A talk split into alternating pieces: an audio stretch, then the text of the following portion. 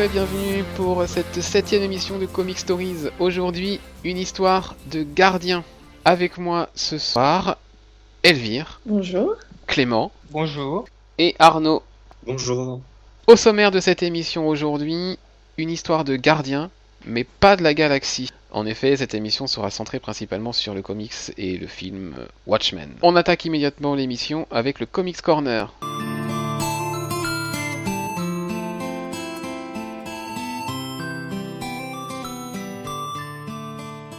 Comics Corner euh, qui sera court cette semaine avec euh, juste euh, au niveau des news les chiffres de vente pour le mois d'octobre. Donc je ne sais pas si vous vous rappelez au mois de, septembre DC avait complètement écrasé le marché avec son Villains Month et surtout avec la multiplication des titres Batman.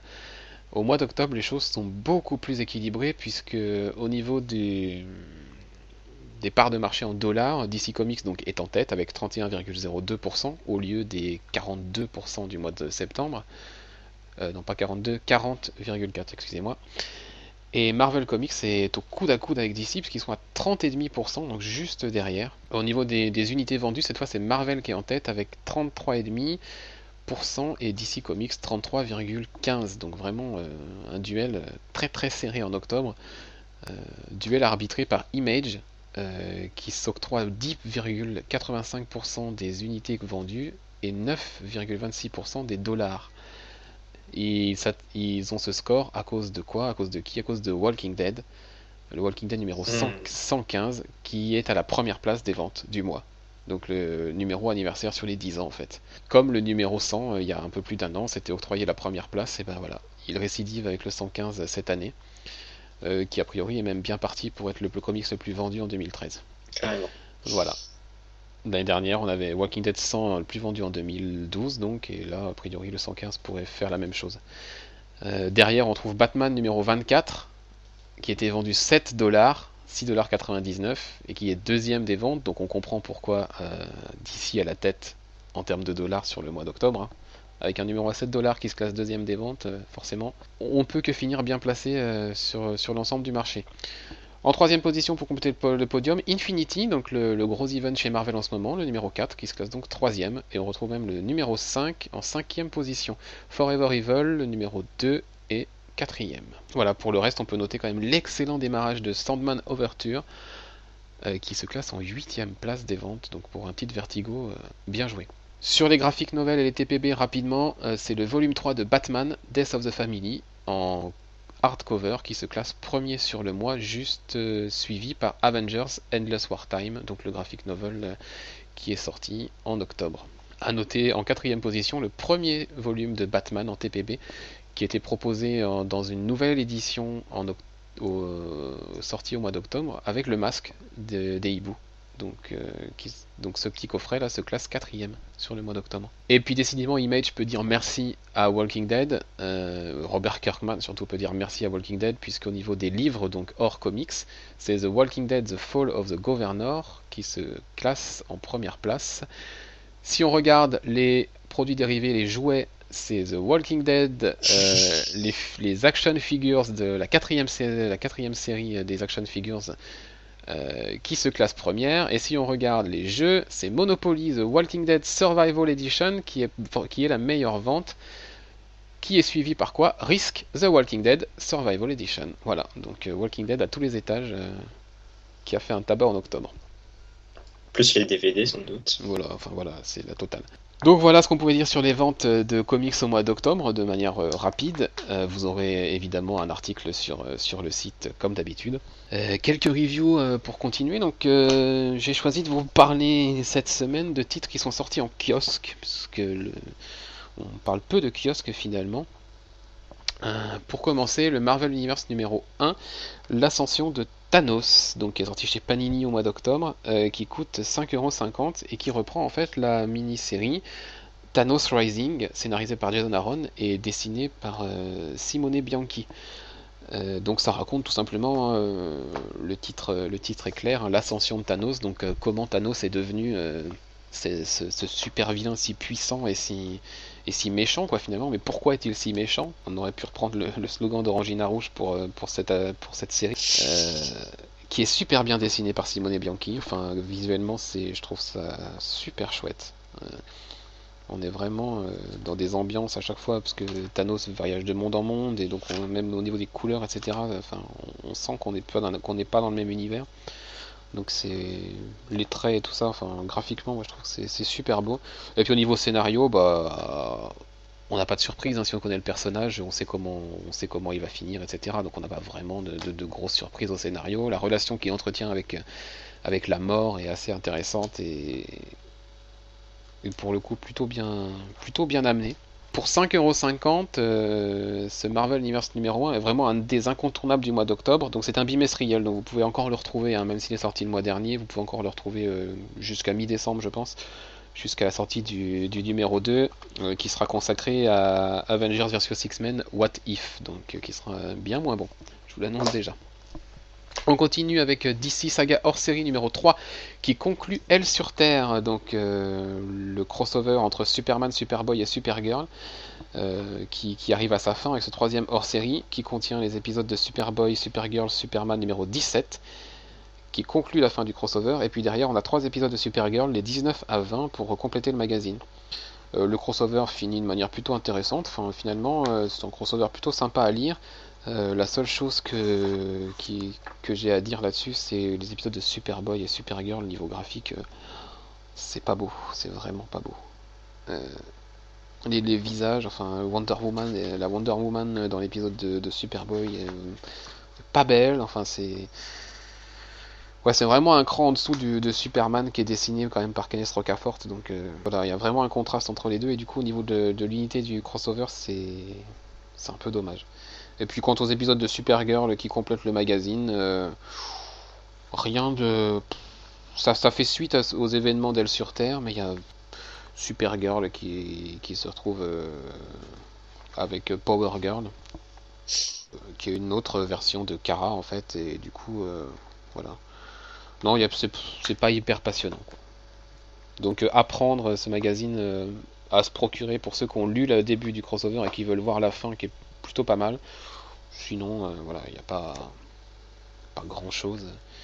Contrairement au DC Saga numéro 18, le dernier numéro de DC Saga, puisqu'à partir du prochain, le magazine sera renommé Justice League Saga, avec l'arrivée de Justice, de Justice League of America et de Green Arrow dans les pages du mag. Euh, donc ce magazine contient la fin du trône d'Atlantide, la cinquième et dernière partie dans les pages de Justice League 17. On continue avec deux épisodes de Flash qui poursuivent euh, l'arc autour de Gorilla Grodd que moi je trouve euh, un peu long et qui traîne en longueur.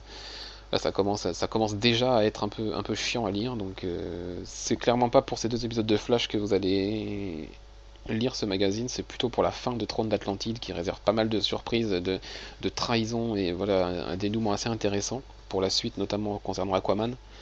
Et puis surtout pour les, trois numéros de Justice League Dark, numéro 14 à 16, euh, où on continue cette histoire de, des autour des grimoires de la magie, euh, la mort, euh, enfin l'arc est intitulé La mort de la magie. C'est toujours aussi bon, Jeff Lemire voilà, est toujours aussi, aussi bon en scénario là-dessus, et graphiquement c'est toujours aussi chouette. Donc voilà, DC Saga pour son dernier numéro, numéro 18, qui coûtera donc 5,60€ qui fait 144 pages, donc un, bon, un bon volume. Euh, c'est ouais, à lire, vraiment. C'est bon mag. Bon mag, tout comme le Wolverine hors série qui est sorti la semaine dernière chez Panini, Wolverine hors série numéro 6. Je vous en avais parlé dans la sélection des titres qui allaient sortir en novembre, donc consacré à Sabertooth Reborn, la, la série de Jeff Lobb et Simone Bianchi, le même qui a illustré euh, Thanos euh, Rising, dans Marvel Universe et qui est toujours aussi bon hein, sur cette série. Euh, alors, qui est différente graphiquement, mais qui est tout aussi réussie avec certaines doubles pages qui sont géniales. Euh, bah, l'histoire de la série euh, euh Sabertos Reborn, c'est quoi? C'est simplement Wolverine pensait avoir tué Dan Sabre, mais évidemment, on tue pas Dan Sabre comme ça, il est toujours vivant. Il va faire son retour dans la série euh, autour de pas mal de révélations concernant le projet Arme X, concernant euh, le, personnage de Romulus qui était, euh, dont il était question dans l'histoire précédente de Wolverine, Wolverine Evolution, qui est sorti en format Marvel Dark il n'y a pas longtemps chez Panini. Donc une, bonne histoire, super sympa, qui s'enchaîne très vite. Enfin voilà, quand on, quand on la commence, on, tourne les pages quoi. On tourne, c'est vraiment un comics où on enchaîne, on enchaîne, on tourne les pages, on s'arrête pas entre les épisodes et on, va jusqu'à la fin sans problème. Ça se lit assez vite. donc là aussi, un, numéro à se procurer. Voilà pour, pour rapidement mon petit avis sur les, séries, les, les, les, magazines, les derniers magazines sortis qui valent le coup d'œil. On va pas trop s'attarder là-dessus, on va continuer et enchaîner sur le format 16 tiers.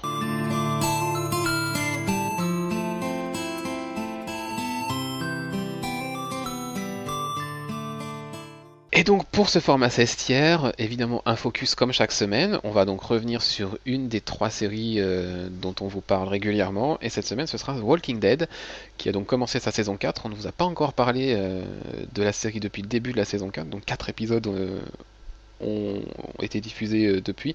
même 5 pour vous, mais pour le moment, nous n'avons vu que 4, donc on ne parlera que des 4 premiers. Elvire, t'as vu un peu ce début de saison?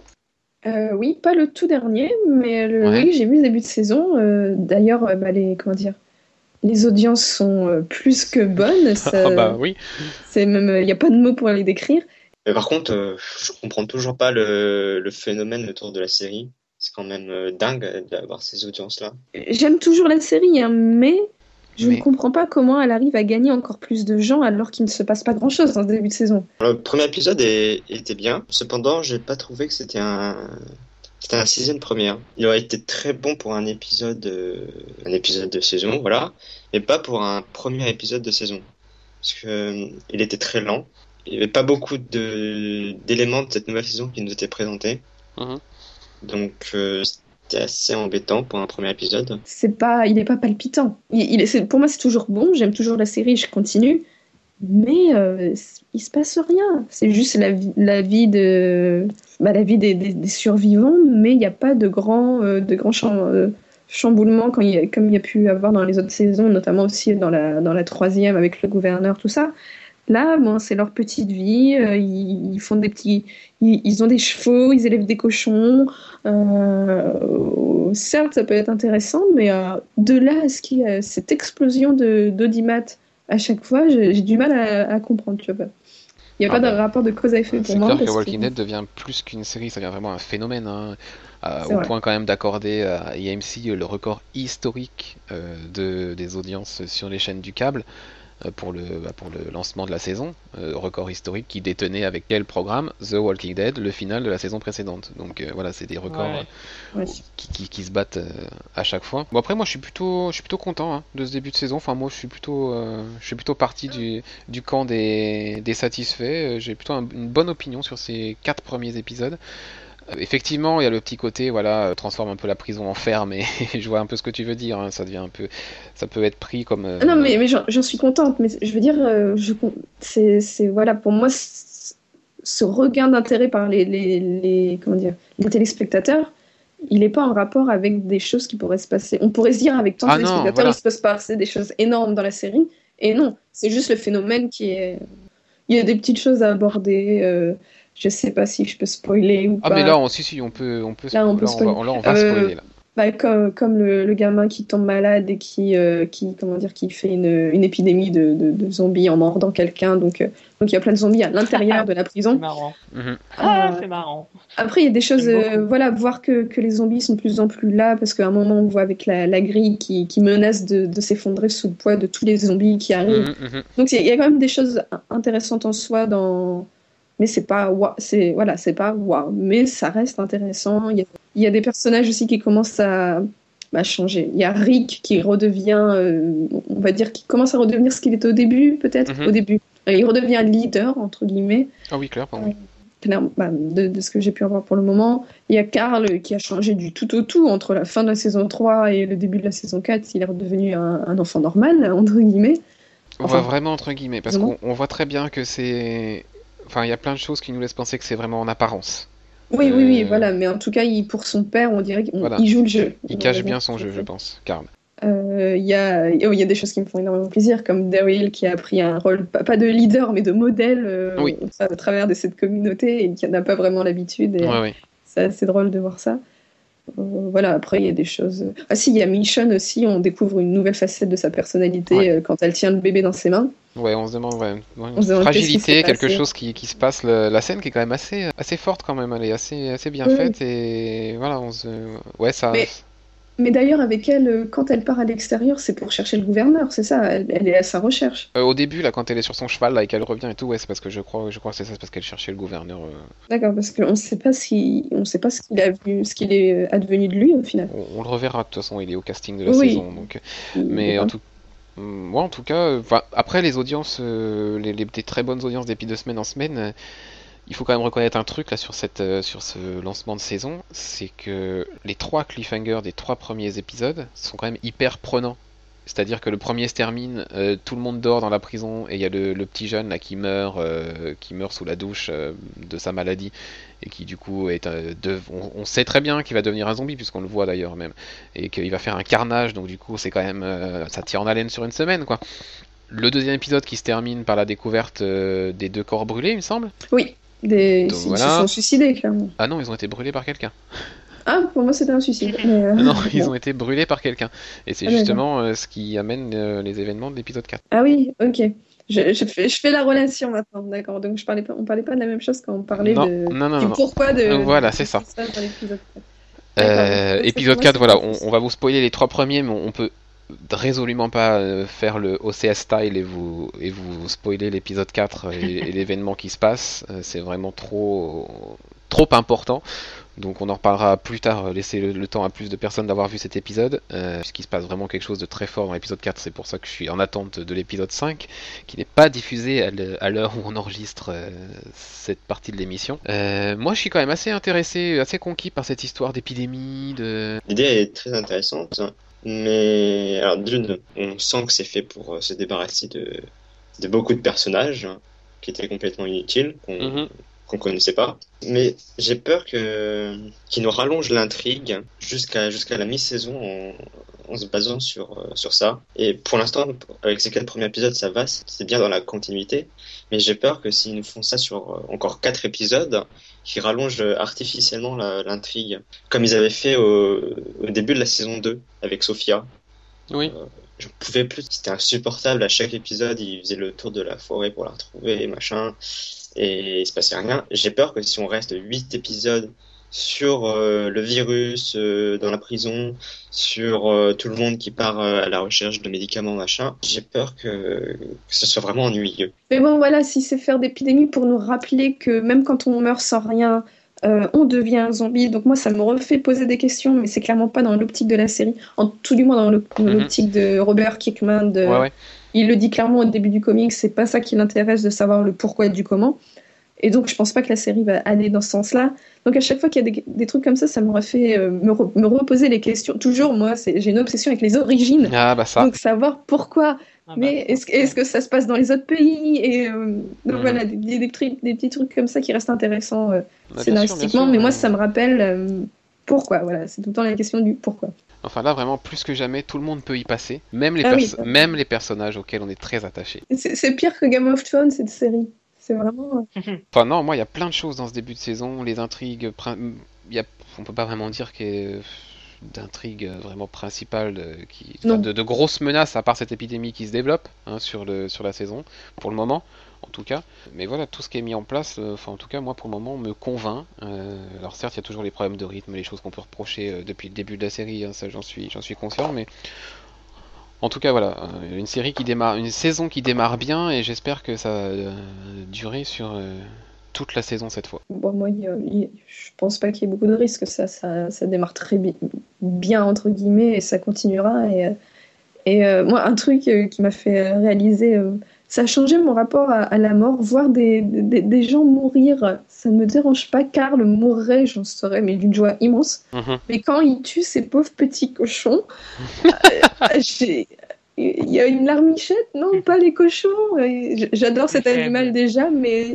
En même temps, c'était les cochons ou eux, hein, parce que c'est quand même euh, l'origine de l'épidémie, hein, si, si j'ai bien compris. Oui, c'est les petits cochons. Donc, euh, il fallait. l'origine de la maladie. Voilà, de la maladie qui, qui décime un peu les survivants dans la prison. Euh, d'ailleurs, euh, la plupart on les connaissait pas. La plupart on les connaissait pas.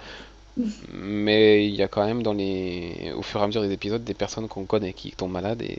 Oui. Et voilà. Enfin, moi, je n'ai Dieu que pour Daryl. Donc forcément, les autres peuvent mourir. Donc les autres, c'est pas très très grave. Voilà ce qu'on pouvait dire sur euh, sur le retour de Walking Dead hein, pour son pour ses quatre premiers épisodes.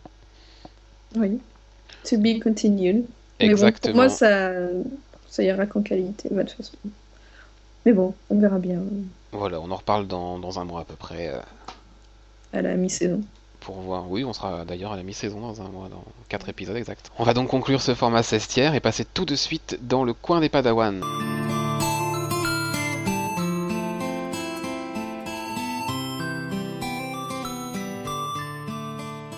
Coin des Padawan qui sera donc aujourd'hui euh, le gros morceau de l'émission consacré à Watchmen, un comics euh, cultissime voilà, il y a dans les comics.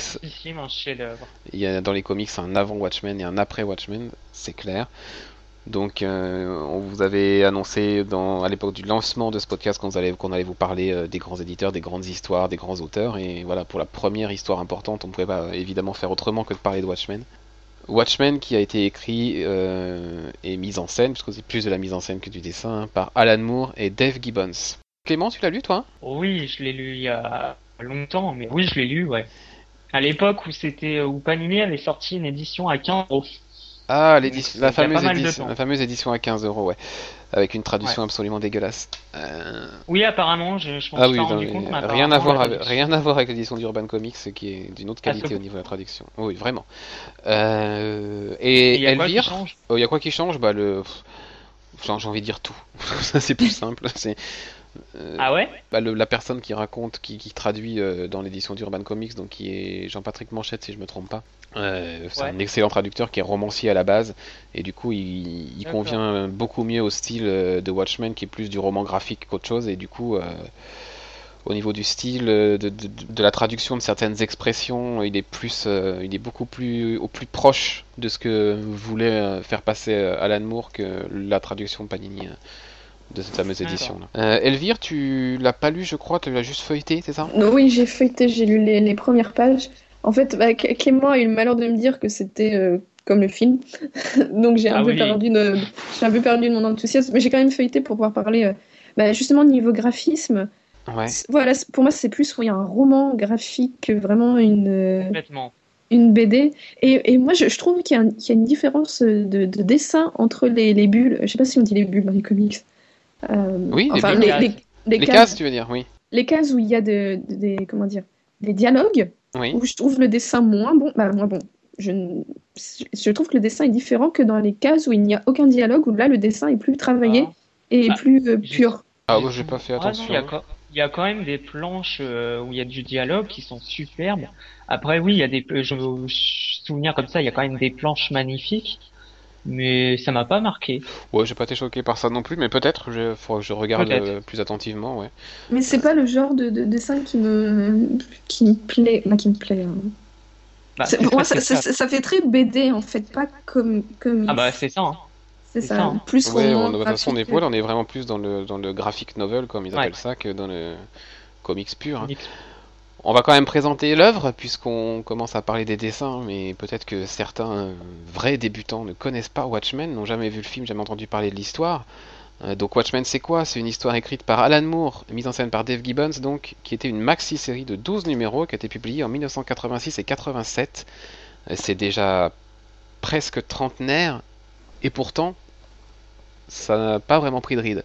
Enfin, je sais pas, ce que vous enfin, moi je trouve que c'est vraiment encore. Même au niveau du dessin, ouais, c'est très d'actualité. Le dessin, euh, le dessin colle parfaitement à l'œuvre. Ouais, ouais, c'est ça. Et euh, c'est pas vieillot. Même au niveau de la couleur, en fait, ça, ça dérange pas. Mm, mm. Donc ça a été publié par DC, euh, même si c'était totalement indépendant à l'univers DC, ça a été publié chez DC. Donc l'histoire se passe en 1985, magnifique année, je vous dirai pas pourquoi, mais magnifique année. Dans une Amérique où Nixon, en fait, euh, bah, Nixon, il est réélu, réélu, réélu, réélu. Il doit en être à son cinquième mandat, je crois, dans le comics. C'est pas tout à fait le cas dans le film où il en a son troisième, mais je crois que c'est cinquième dans le comics. Et une loi a été votée en 1977 euh, qui interdit aux super-héros d'exercer leur métier de super-héros. L'histoire commence par un assassinat, l'assassinat du comédien qui a été assassiné défenestré, et Rorschach euh, décide d'intervenir et donc d'avertir ses anciens compagnons, parce que pour lui, quelqu'un est en train d'essayer de tous les tuer les uns après les autres. Le scénario est, hyper noir. C'est hyper noir, c'est très sombre. Très complexe aussi. Euh, c'est sur fond vraiment de guerre froide, de, de, menaces atomiques imminentes. Euh, des thèmes comme la, prostitution sont abordés aussi. Enfin, vraiment, on est dans le. C'est très sombre, limite glauque, voire crasse par moment. Hein. C'est. Ah oui. C'est vraiment les bas-fonds de l'Amérique. Hein.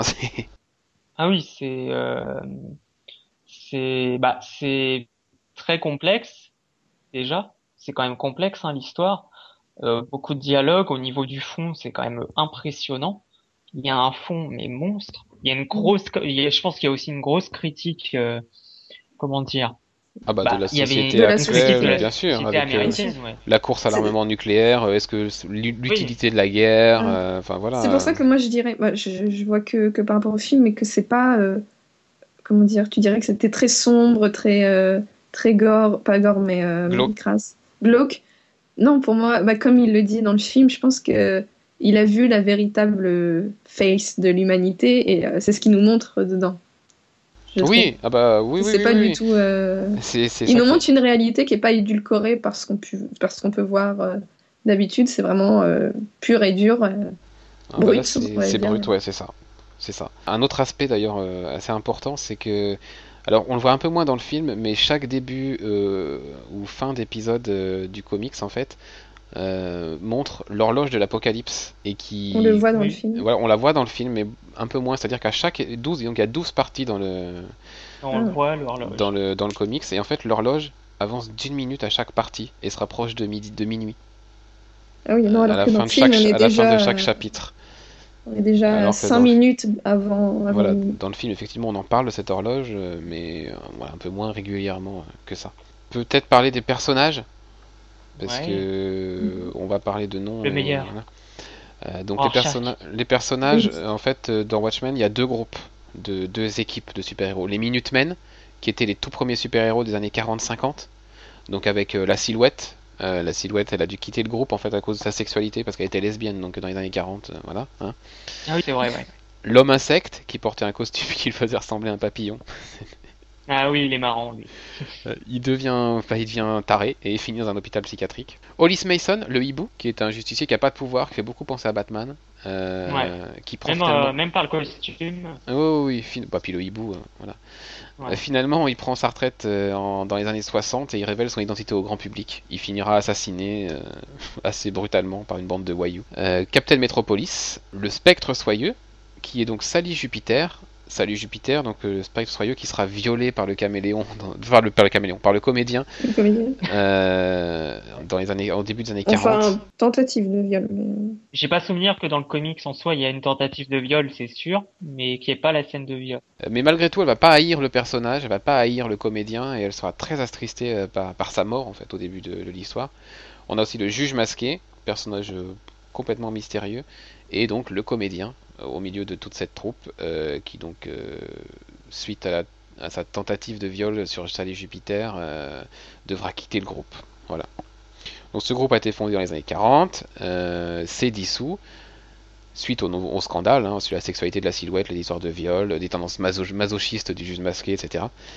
Et un nouveau groupe va se former un peu plus tard, les Gardiens, donc les Watchmen, donc composé toujours du comédien. Donc le comédien fanatique des armes à feu, euh, aucune morale, euh, qui n'hésite pas à assassiner les innocents, euh, voilà.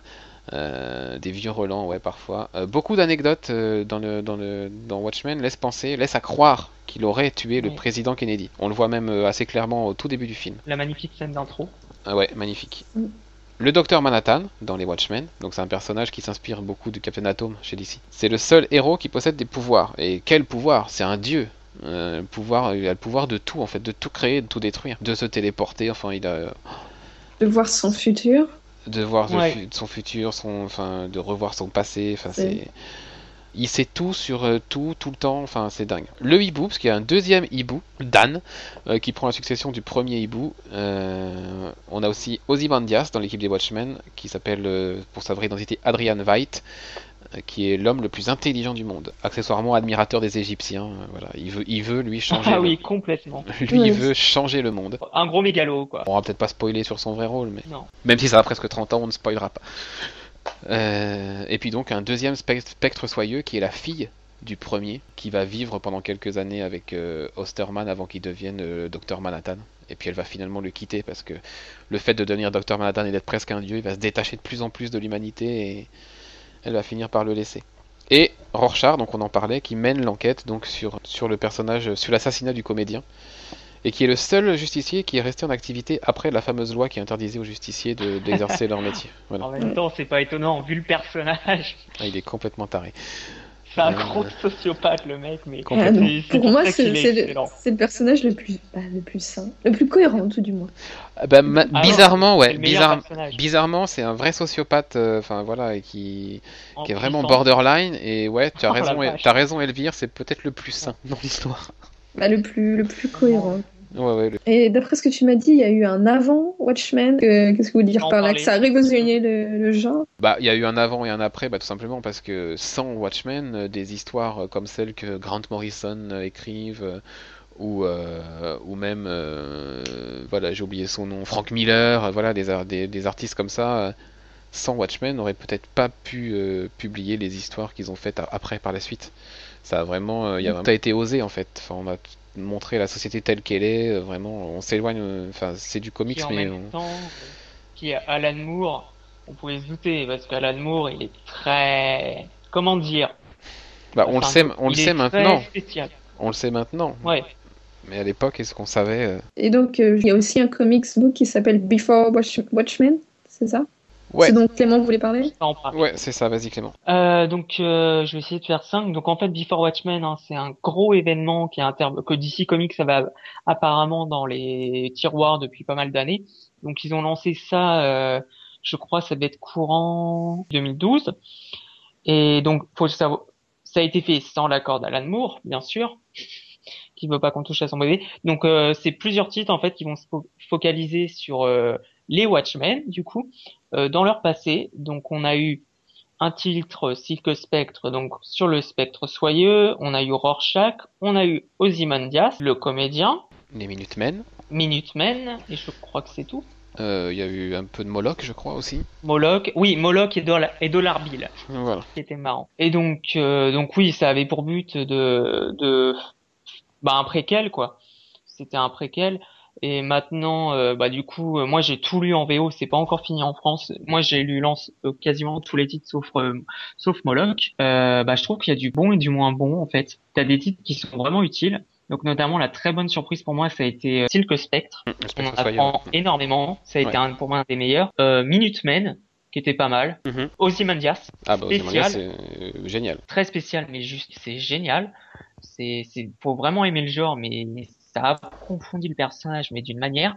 Alors maintenant, là où j'ai été déçu, moi, c'était euh, le comédien. Déçu, disons que c'était, j'ai pas, j'ai eu du mal avec ce titre-là. Bah, disons que ça change quelque chose euh, par rapport aux comics euh, Watchmen, quoi. Ça change. Il y a, y, a, un élément de, de l'intrigue de Watchmen qui est changé par cette Before Watchmen sur le comédien. Je vois pas trop. Bah, l'assassinat de Kennedy. Oui, oui, non, effectivement, oui, j'avais un, oui, oui, effectivement, ils ont tout changé. Parce que j'avais d'ailleurs un peu de mal à comprendre parce qu'en VO, des fois, c'était de l'argot américain, mhm. c'était pas super simple. Euh, bon, alors par contre, le titre, euh, euh, le Docteur Manhattan, pendant les deux trois premiers numéros, euh, ça reprend des éléments du du du, du comics d'origine. Assez déçu de ce point de vue-là. Rorschach, c'est sympa, mais sans plus en fait. Je m'attendais à mieux. Et donc voilà. Donc je crois avoir fait un peu fait le tour. Donc euh, en fait, pour certains titres, ça apporte quelque chose euh, supplémentaire.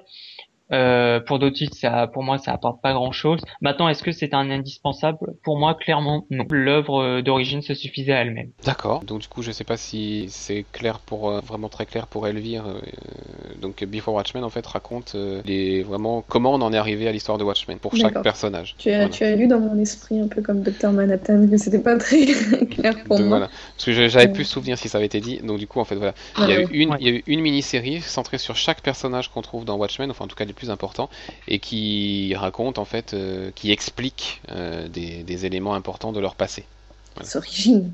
Ouais, ça doit, tu, vas, tu, vas, tu vas être en France hein, quand tu. donc, du coup, euh, Before Watchmen, c'est sorti donc dans des dans une revue kiosque chez chez Urban Comics, et tout va ressortir à partir du mois de novembre ou décembre, je sais plus, peut-être même janvier. Enfin bref, ça va ressortir bientôt. Je vous rappelle que mon anniversaire c'est le 25. 25 novembre. Oh. Donc, euh, bah Clémence, tu veux faire un cadeau à Elvire Bien sûr C'est le 25. Euh, donc du coup, euh, tout va ressortir en relié. Dans le comics, dans le comics en kiosque qui était sorti sur Urban, c'était un épisode de 5 séries différentes dans chaque numéro.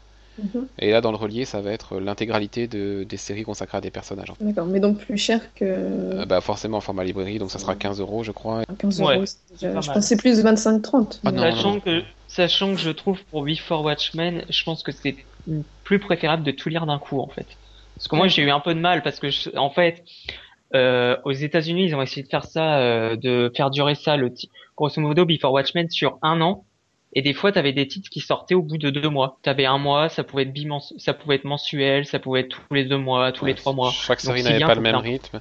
Ouais, et c'était un peu bordélique de ce point de vue-là. Tout ce qui se passait, c'est qu'il y avait en général une série par semaine. Ouais, voilà. Mais ouais, c'était assez chaotique. Moi, moi je l'ai lu avec Urban hein, en kiosque. J'ai, enfin, j'ai commencé à le lire en kiosque avec Urban.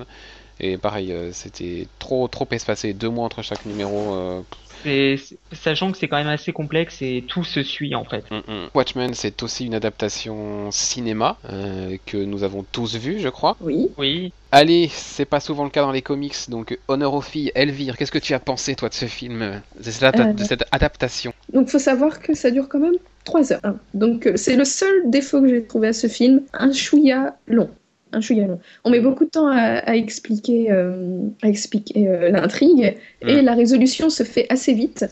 Euh, et donc oui, donc ça fait trois heures. Mais il fallait au moins trois heures pour vraiment bien, bien expliquer en détail. Ah bah, Surtout qu'il y, a, la, scène d'intro où on voit les anciens justement, les Minutemen, mhm. qui est magnifique. Et en général, ce film est très graphique. Ah oui. C'est je, me suis demandé si les, si les gens des comics étaient derrière le film parce que est, c'est vraiment quelque chose de graphique. C'est plus qu'un film. Euh, c'est vraiment euh, l'image. Pour répondre, euh, les gens des comics sont pas du tout derrière le film. Enfin, pour Dave Gibbons, je sais pas, mais en tout cas pour Alan Moore, il a refusé que son nom apparaisse au générique. voilà. En même temps, il a été un peu échaudé hein, par les adaptations de ses anciens, de ses autres, voilà. Donc du coup, il a préféré que son nom ne pas du tout être impliqué là-dedans et bah, il a eu tort, parce que moi je trouve que bah, c'est. pour le coup, oui, il a eu tort. Ça rend vraiment, euh, ça rend vraiment honneur, honneur bah, au comics. Snyder, hein. Zack Snyder. Oui, c'est celui qui a fait euh, Man 300 et qui a fait Man of Steel. Et son style se reconnaît, mais euh, il a très bien. Euh, après, moi j'ai. j'ai un problème avec ses ralentis quand même.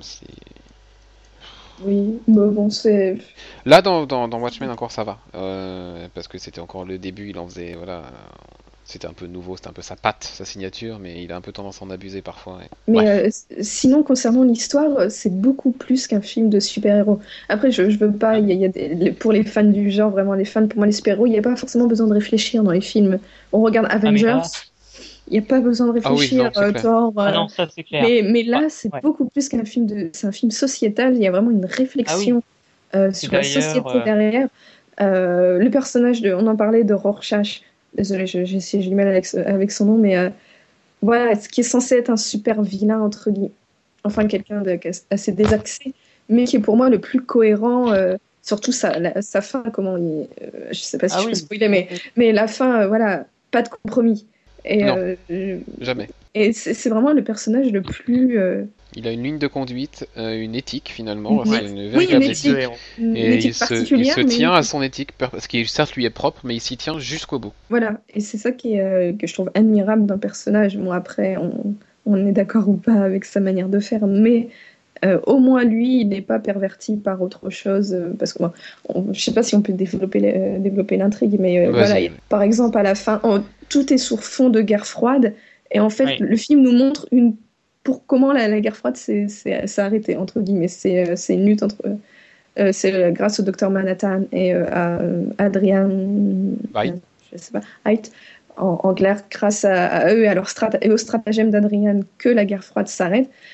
Et donc les autres sont prêts à, comment dire, à salir la réputation d'un super-héros et des super-héros en général pour, euh, pour sauver l'humanité et sauver le, et arrêter la guerre. Et Rorschach est le seul à dire que non, on ne doit pas, on ne doit pas euh, mentir aux gens et, euh, et à garder cette éthique qui lui est propre, entre guillemets. Mais voilà, le film est vraiment profond. C'est trois heures. Alors, faut, faut être prêt à regarder ces trois heures parce que c'est intense. Euh, voilà, on ne se repose pas devant ce film. C'est pas un film qu'on met pour se reposer. C'est pas un film qu'on regarde le soir euh, à 23h.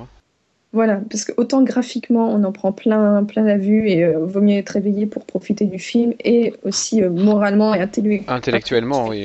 Ouais. On est lessivé à la fin. Voilà, oui, on est c'était une, claque. Autant visuel ah que sur le niveau du scénario, ça a été une grosse claque. Je ne comprends pas les gens dont, dont, Arnaud, entre, qui, qui, n'ont pas réussi à finir ce film. Bon, peut-être à cause de la longueur. Bah, le euh, peut-être, oui. Enfin, je vais en parler. Mhm. bah, je vais en parler maintenant. Je pense qu'en fait, le, enfin, je vais donner mon avis après, mais je pense qu'en fait, le problème qui était avec ce film, d'ailleurs, euh, j'ai des amis qui étaient allés le voir au cinéma qui n'ont pas aimé, mais je pense que beaucoup s'attendaient, en, t'attendais à la sortie de ce film ou quand tu en entends parler, que c'est vraiment un film de super-héros. Et en fait, ça a rien à voir. Le, le comment dire, le super-héros n'est qu'un prétexte en fait pour traiter du fond. Voilà. De, de l'histoire. C'est, c'est qu'un prétexte.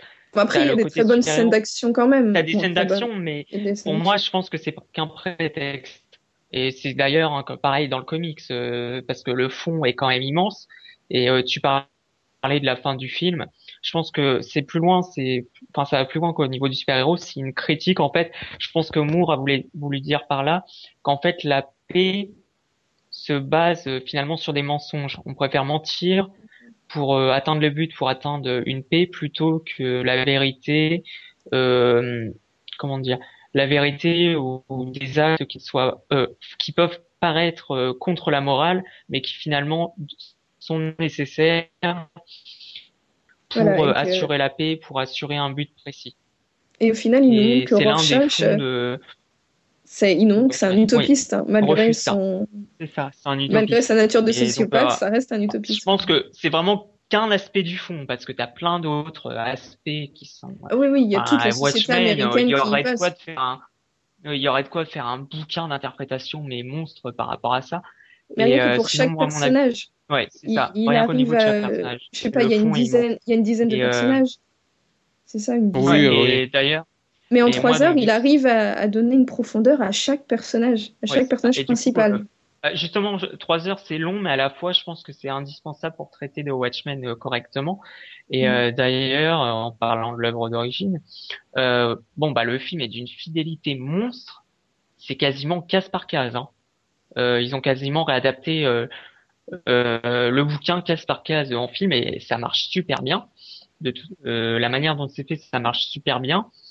Euh, que dire de plus? Moi, quand je savais pas du coup de quoi ça traitait quand j'ai vu le film euh, la première fois, et j'étais un peu plus plus jeune quand même, donc j'étais un peu perdu. Et je pense honnêtement que pour voir un film comme Watchmen, il faut avoir une certaine maturité quand même. Exactement ce que j'allais dire. Oui. Compte tenu du propos du film, pour moi, il faut une maturité. C'est pas fait pour des personnes qui ont 10-12 ans. Je pense qu'il faut le voir euh, à partir d'un âge où tu as un peu, entre guillemets, plus de conscience euh, au niveau de la société. La première fois que... Et même moi. La première fois que je l'ai vu, j'avais tout juste une vingtaine d'années, je crois, et encore. Euh, et j'avais vraiment pas aimé. J'avais. J'avais été choqué par certains trucs, j'avais même trouvé des, ah des, des, relents un peu puants dans l'histoire euh, qui m'avaient un ah, peu. Ah, mais on a des, romans, des relents puants. Qui m'avaient un peu choqué et tout. Et euh, vraiment, j'étais resté braqué vis-à-vis de ça. Et, c'est pour ça que j'ai mis très longtemps à lire le comics. Et du coup, maintenant que je suis un peu plus âgé. Pour euh, réussir à percevoir tout le fond, faut voir ce film plusieurs fois. Ça, il n'y a pas de doute là-dessus. il est tellement et effectivement, il y a une question aussi de maturité et d'être prêt à voir ça. Quoi. Je l'ai vu il y a 2-3 jours. Oui, il y a 2 le, oui, il y a 2-3 jours. Voilà, je vais avoir 23 ans et je suis sûre que malgré toutes les références que je peux avoir et la culture que je peux avoir, j'ai encore raté des trucs. Oui, je, je, vais, je vais, le revoir, ah peut-être pas maintenant. Mais, euh, mais oui, il faut avoir une certaine maturité, une certaine culture certaines connaissances aussi de, de l'histoire américaine entre guillemets. Puis sachant que la mentalité, enfin l'idéologie de Moore est très très très très très particulière. Ça se ressent. Bah ça, je, je connais pas le monsieur donc. Et sinon, le film pour moi retransmet à merveille euh, l'œuvre d'origine. Ça a été pour moi peut-être l'une la meilleure adaptation de comics qui a été faite. Bon, faut dire qu'il y avait un très bon euh, support d'origine, mais euh, de ce côté-là, Zack Snyder avait très a très bien fait une œuvre Enfin voilà, il a réussi son pari. Euh, les acteurs, bon, il n'y a pas d'acteurs très connus, n'empêche, mais les acteurs font mm. leur rôle Ah, il y a l'acteur du comédien, pour ceux qui regardent Grey's Anatomy, il a joué dedans, oui, c'est comédien, mais à part ça, moi, les autres acteurs, je les connais vraiment pas. après, il y a celui qui joue Night Owl, qui joue Dan, qui, qui est le héros de A Gifted Man, qui a été une série. Oh, magnifique série. Bon, après, voilà, on en pense ce qu'on veut, mais on peut connaître par là les amateurs de séries. Voilà, mais Enfin, c'est vraiment un film à voir. ce film, je pense que Watchmen, euh, soit ça a conseillé aux, lecteurs du comics, qui sauront à quoi s'attendre, et s'ils ont aimé le comics, euh, ils aimeront. Mais faut pas, je pense que quand tu dis à quelqu'un de voir ce film, faut pas le vendre en tant que c'est un film de super-héros parce qu'ils s'attendront à voir du Batman, à voir du Superman ou quelque mhm. chose comme ça. Donc ça revient avec le propos que j'ai dit au début et c'est pas à vendre comme ça. C'est un c'est vraiment un film de fond. Et je le, moi d'ailleurs, ce film euh, Watchmen en tant que film, je le caserais vraiment pas en, dans film super-héros. Même si c'est tiré de comics, pour moi, c'est pas un film super-héros, c'est plus un film sociétal qu'autre chose. Et donc oui, là pour ceux qui disent que les comics c'est un sous-genre ou c'est c'est pas profond, c'est juste. Oula. Voilà, mais il y a, beaucoup de gens pensent ça, comme beaucoup de gens pensent que les séries c'est un sous-cinéma euh, entre guillemets. Bah, les comics, beaucoup associent ça, euh, beaucoup associent, associent ça euh, aux gamins. Oui, à la voilà, les gens, les gens qui, veulent, qui veulent pas lire, bah, ils lisent des comics parce que c'est pas compliqué en soi. C'est parce que tu peux lire des comics comme tu peux lire des romans, euh, des essais. Et non, quand, il y a quand on voit Watchmen, voilà, c'est. Watchmen, puis même, même dans les comics. C'est aussi en ça qu'il y a eu un, un avant et un après Watchmen, comme je vous disais. Euh, c'est-à-dire qu'effectivement, avant Watchmen, on voyait, comme tu disais Clément, le comics comme quelque chose pour les gosses, euh, d'un peu coloré, avec des, super slips et voilà et compagnie.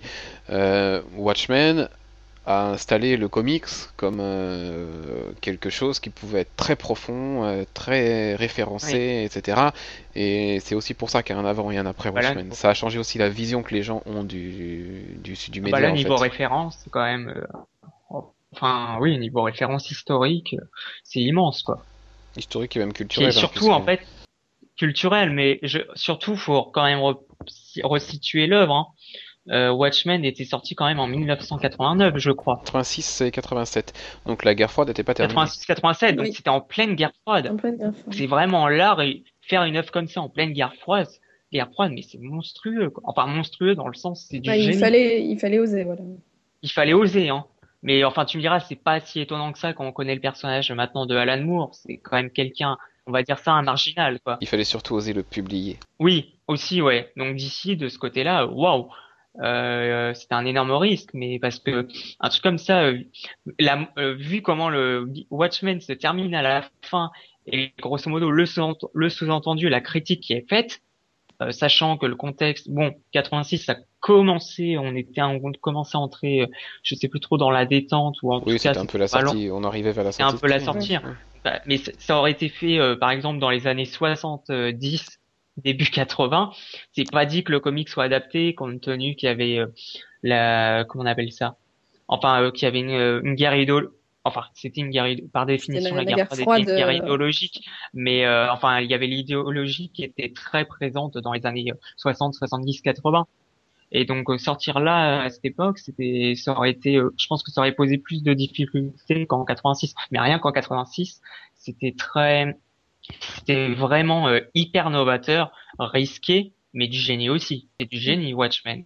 Et d'ailleurs on peut aussi souligner d'ailleurs pour revenir au film mais le film retransmet à merveille, euh, euh, comment dire, l'ambiance des années 80, rien qu'au niveau de la BO. Au niveau, euh, d'ailleurs, c'est très symbolique. Hein. Pour la première musique, je crois, pour la scène d'intro là, qui est juste magistrale, c'est, il me semble, du David Bowie, je, crois. Il me semble, oui. après, moi, la musique, j'ai eu quelques problèmes, notamment le passage Alléluia, Leonard Cohen au moment de la scène euh, de sexe euh, entre euh, ah oui, oui ça, ils auraient pu, ils auraient pu voilà c'est pas toujours très c'est pas toujours très adroit. Oui mais la scène en général elle était un, oui bah, un peu sert à rien. bah, l'histoire de d'amour entre guillemets ne sert strictement à rien je trouve. Ah, l'histoire entre, entre, les deux, elle sert, elle sert, elle sert quand même au niveau des rapports, parce qu'il faut pas oublier que le docteur Manhattan voit Oui, juste par rapport à. Voilà, et il y a des choses vis-à-vis de la relation. Il y a des choses intéressantes quand même. Et vis-à-vis du Mais passé c'est pas très aussi. développé justement que c'est que ça peut impacter Manhattan à ce Je point-là. crois pas que c'est aussi euh, développé de toute manière dans le comics. J'ai pas souvenir. Tellement riche qu'on peut faire un tas euh, d'interprétations sur ce film-là. Donc, euh, c'est pour moi c'est clairement un chef-d'œuvre hein, de toute manière que ce soit le, le comics ou le film dans leur genre c'est un chef-d'œuvre. Amen. Amen, dit. Voilà. Pour terminer ce coin des Padawan donc consacré à Watchmen, on va donner la parole à Arnaud qui ne s'est pas exprimé jusque-là, tout simplement parce qu'il n'a pas lu le comics et qu'il a seulement vu une partie du film. En fait, il, il n'a pas terminé. Donc, eh Arnaud, est-ce que tu peux nous donner quand même ton avis sur euh, le début de ce film et peut-être nous expliquer pourquoi euh, tu n'es pas allé jusqu'à la fin? Ça peut être intéressant pour les auditeurs d'avoir un avis un peu autre que, le nôtre, qui est quand même assez, assez dithyrambique. Alors, j'ai vu à peu près la, la moitié du film, mais euh, bah, déjà cette première moitié de film m'a absolument pas convaincu. J'ai pas réussi à, à m'accrocher au, perso- au personnage. Ça m'a pas intéressé suffisamment pour me donner envie de, de voir la suite. Et alors déjà en voyant l'affiche, on, on pourrait croire à une parodie de, de super-héros, très franchement, à une parodie de DC et Marvel. Avec- En plus, avec le hibou qui fait vraiment copie de Batman. Et, euh, et puis en plus, on, m'a- on me l'avait vendu comme un film de super-héros. Et c'est Mhm. pas du tout le cas. C'est Bah, un- le- le- le- les super-héros sont plutôt Sont un, plus, un prétexte pour aborder les thèmes de société que. Voilà. Et donc on m'avait vendu ça, on m'avait pas du tout vendu ça comme ça. Donc euh, au final, j'étais assez déçu. Mhm. Et c'est aussi, j'ai eu un problème, c'est avec le ton du film. C'est comment les, les derniers fi- les films de, de la dernière euh, décennie, du genre euh, la trilogie de Nolan sur Batman, c'est des films euh, sombres, c'est des personnages euh, torturés, etc. Alors que là, dans Watchmen, c'est plus des, des c'est plus, c'est glauque, c'est pas sombre, c'est carrément glauque. Mhm. C'est Ah oui, oui, c'est. même parfois, j'avais eu un peu l'impression que c'était un peu trash. Oui. Donc, euh, franchement, ce, ce ton m'a m'a perturbé. D'accord. Et du coup, bah, ça m'a pas fait accrocher. Mais quand même, avec tout ce que, tout ce que vous avez dit, euh, ça m'a fait réfléchir, ça m'a quand même un peu donné envie de, de retenter, de- d'essayer de le finir, d'essayer de passer cette première moitié, de Ouais, peut-être regarder en deux fois aussi. euh, Oh, ça c'est certain je le ferai pas d'un coup. Parce que moi, c'est ce que je, ce que j'ai fait aussi. hein, je regarde. Si je veux pas voir un film, euh, un film aussi long au cinéma, j'ai, la concentration, la concentration d'une huître. Donc si je suis pas au cinéma, euh, je vais faire des pauses euh, tout le temps. Donc euh, je vais quand même, je pense qu'un jour, euh, je vais, je vais le revoir quand j'aurai le temps. Et euh, mais par contre, euh, visuellement, le film est magnifique. Ça c'est sûr, la photographie est très belle. Mhm. La réalisation, j'ai pas été super convaincu parce que j'ai quand même un problème avec Zack Snyder. J'ai détesté tous ces films, 300, euh, euh, Sucker Punch, euh, Watchmen, là.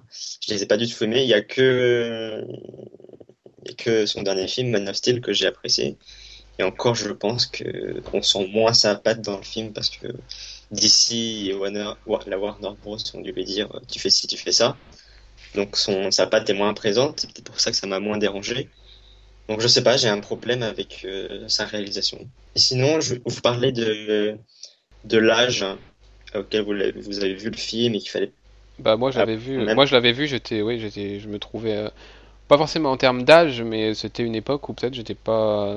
Enfin, c'est la- c'est l'analyse que j'en ai eu une fois. Je l'ai revu une deuxième fois et puis la troisième fois pour préparer l'émission, où je me, je, je me suis, j'ai réalisé que finalement peut-être que j'étais pas prêt. J'étais pas prêt à le voir en fait. Bah, moi, je pense que j'étais carrément pas prêt à le voir, déjà par rapport aux, aux autres films de l'époque. Mhm. Et surtout, j'avais, j'avais 16 ans les- quand je l'ai vu. Oui, d'accord. Donc, je pense que j'avais pas encore, euh, la- j'avais pas encore suffisamment de maturité pour euh, vraiment comprendre tout le film, tous les enjeux du film. Peut-être pas non plus assez la culture avec, euh, comment, avec tous les enjeux, tout, tout ça. Donc, c'est peut-être, peut-être à cause de mon âge que j'ai pas réussi suffisamment à accrocher. Mhm.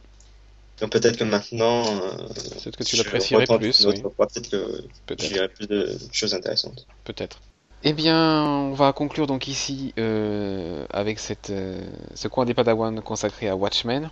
Donc prochainement, on, parlera également de, grandes œuvres du, du comics dans de prochaines émissions. Pour le moment, on va s'arrêter là avec Watchmen.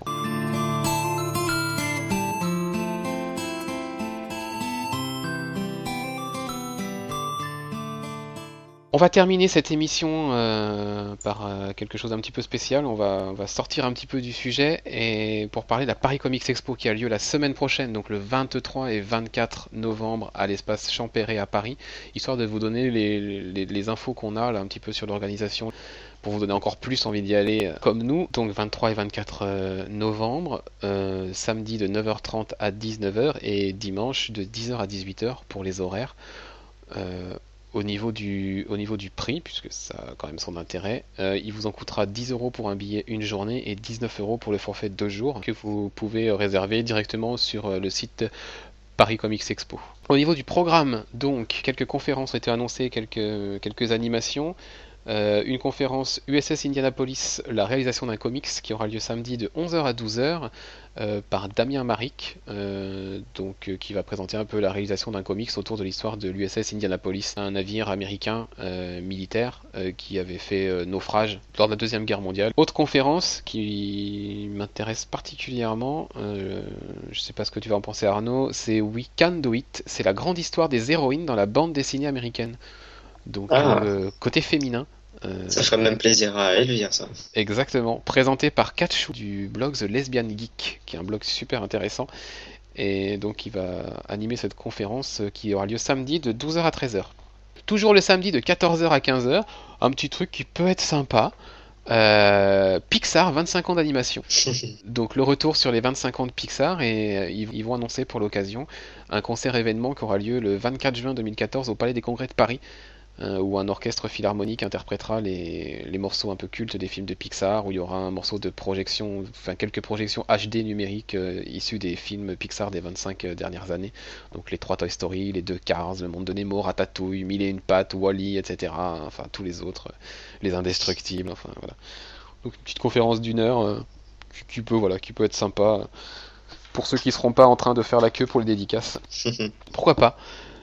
Et pour euh, samedi également, une conférence Comic Box, Fershid Baruka, Mister USA, de 16h30 à 17h30. Donc, euh, quelqu'un qui a été un peu à la. Enfin, Fershid Baruka, euh, Baroucha, je sais pas comment ça se prononce, qui a été une des grandes figures de la publication des comics en France euh, pendant plusieurs, euh, plusieurs décennies, donc du coup voilà, euh, qui a été éditeur. Ça peut être intéressant ça. Conférence animée par lui-même, donc sur, sur, je sais pas, sa carrière, je pense. il va revenir un petit peu sur ses, les grandes choses qu'il a publiées. Je, je sais pas exactement, ça peut être intéressant. Donc samedi de 16h30 à 17h30. Autre, une animation cette fois qui aura lieu samedi et dimanche, donc samedi à 13h, dimanche à 17h30. Derrière le masque des super-héros, qui est un documentaire français imaginé et écrit par Jean-Jacques Launier, réalisé par Gilles Penso, euh, et qui donc est un documentaire sur euh, les grandes figures de la, culture populaire, euh, sur les super-héros, qui, qui, utilisent des images d'archives, des créations originales de, de, grands artistes, avec notamment Olivier Coipel et quelques interviews, un entretien exclusif avec Stanley, enfin voilà, donc le documentaire. Euh, hein. Voilà, le documentaire qui sera projeté donc euh, samedi et dimanche. Euh, conférence Comic Box qui s'appelle Paris Comics qui aura lieu dimanche de 12h à 13h, tout simplement sur Paris dans les comics.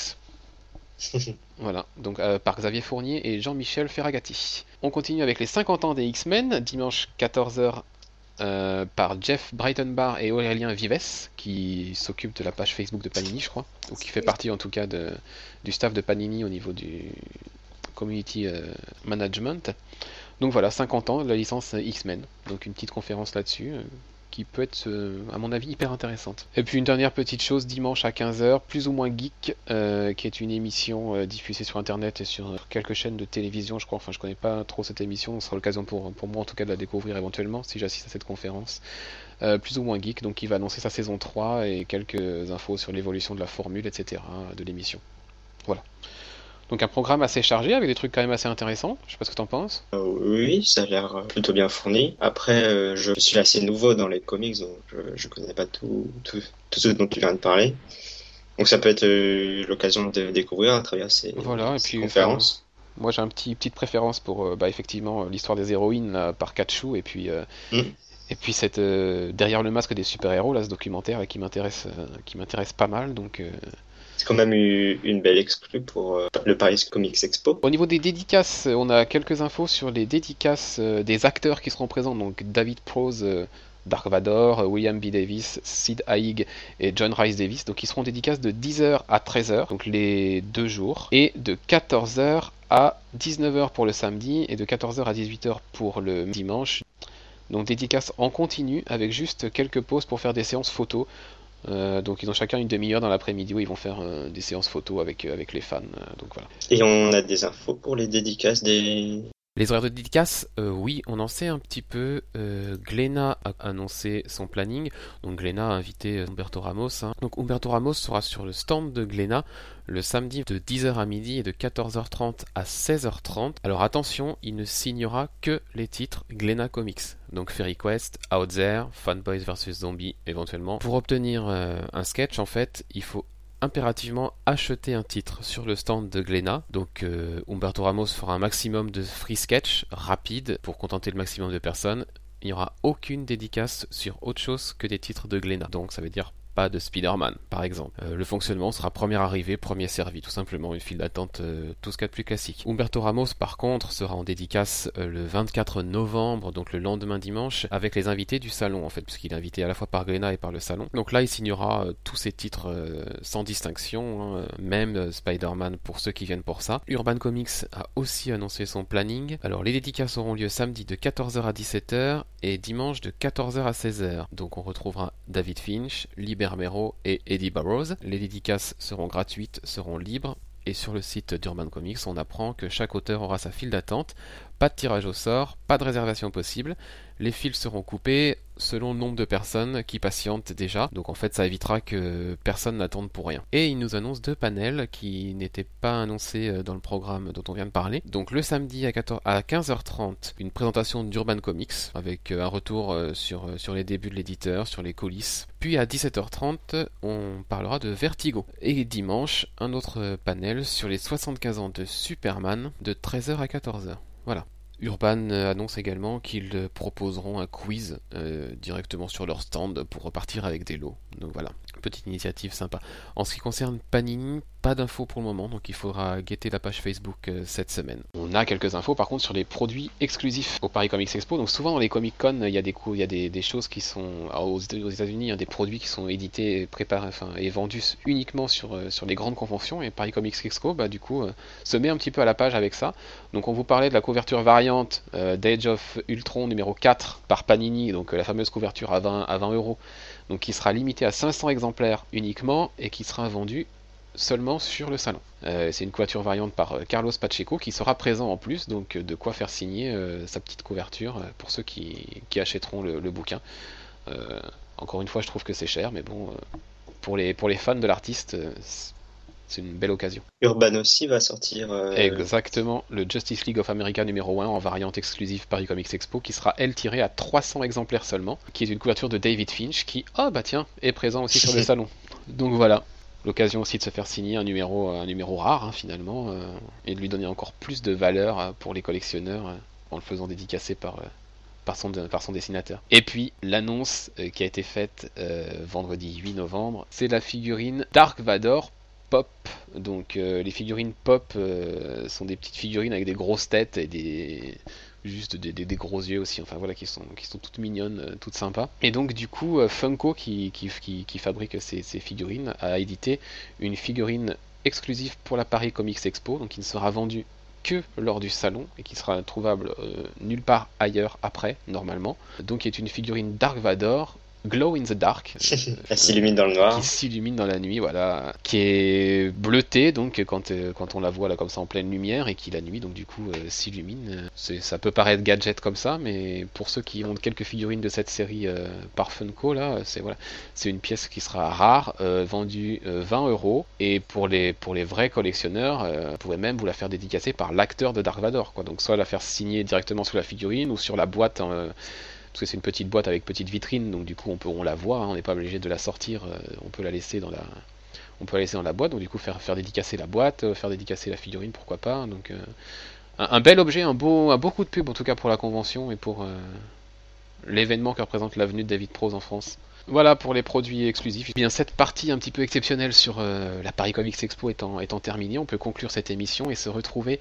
Alors attention, non pas la semaine prochaine, mais dans deux semaines. Paris Comics Expo oblige. Euh, le temps nous sera un petit peu compté euh, et donc euh, on préfère euh, ne pas proposer d'émission plutôt proposer quelque chose de, de bâclé. On se retrouve dans deux semaines pour une histoire de Tardis.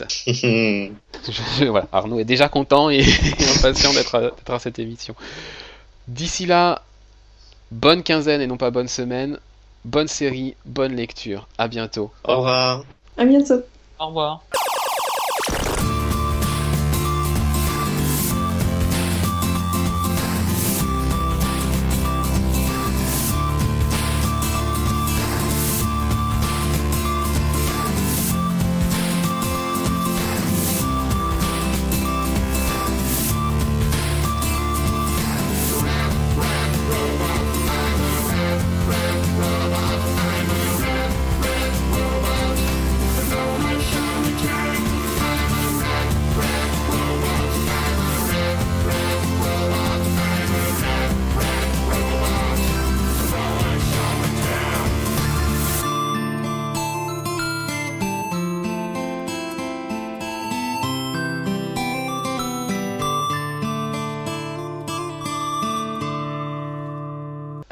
Faut savoir que j'avais pas du tout lu le. Pardon, Pardon c'est mon réveil. tu le gardes là, mec. Non, mais parce que j'arrive pas à le mettre sur 9h du matin, il, il sonne C'était une chèvre, c'est ça hein C'est les animaux de la ferme. Génial, génial. oh, ça, ça mettre ça met en scène post-générique. Oh, peut-être. C'est une bonne idée. Alors, allez, vas-y. Je, ne savais plus où, j'en étais. Donc, je n'ai jamais lu. Euh, donc, tu n'as pas lu le comics. Deux, trois.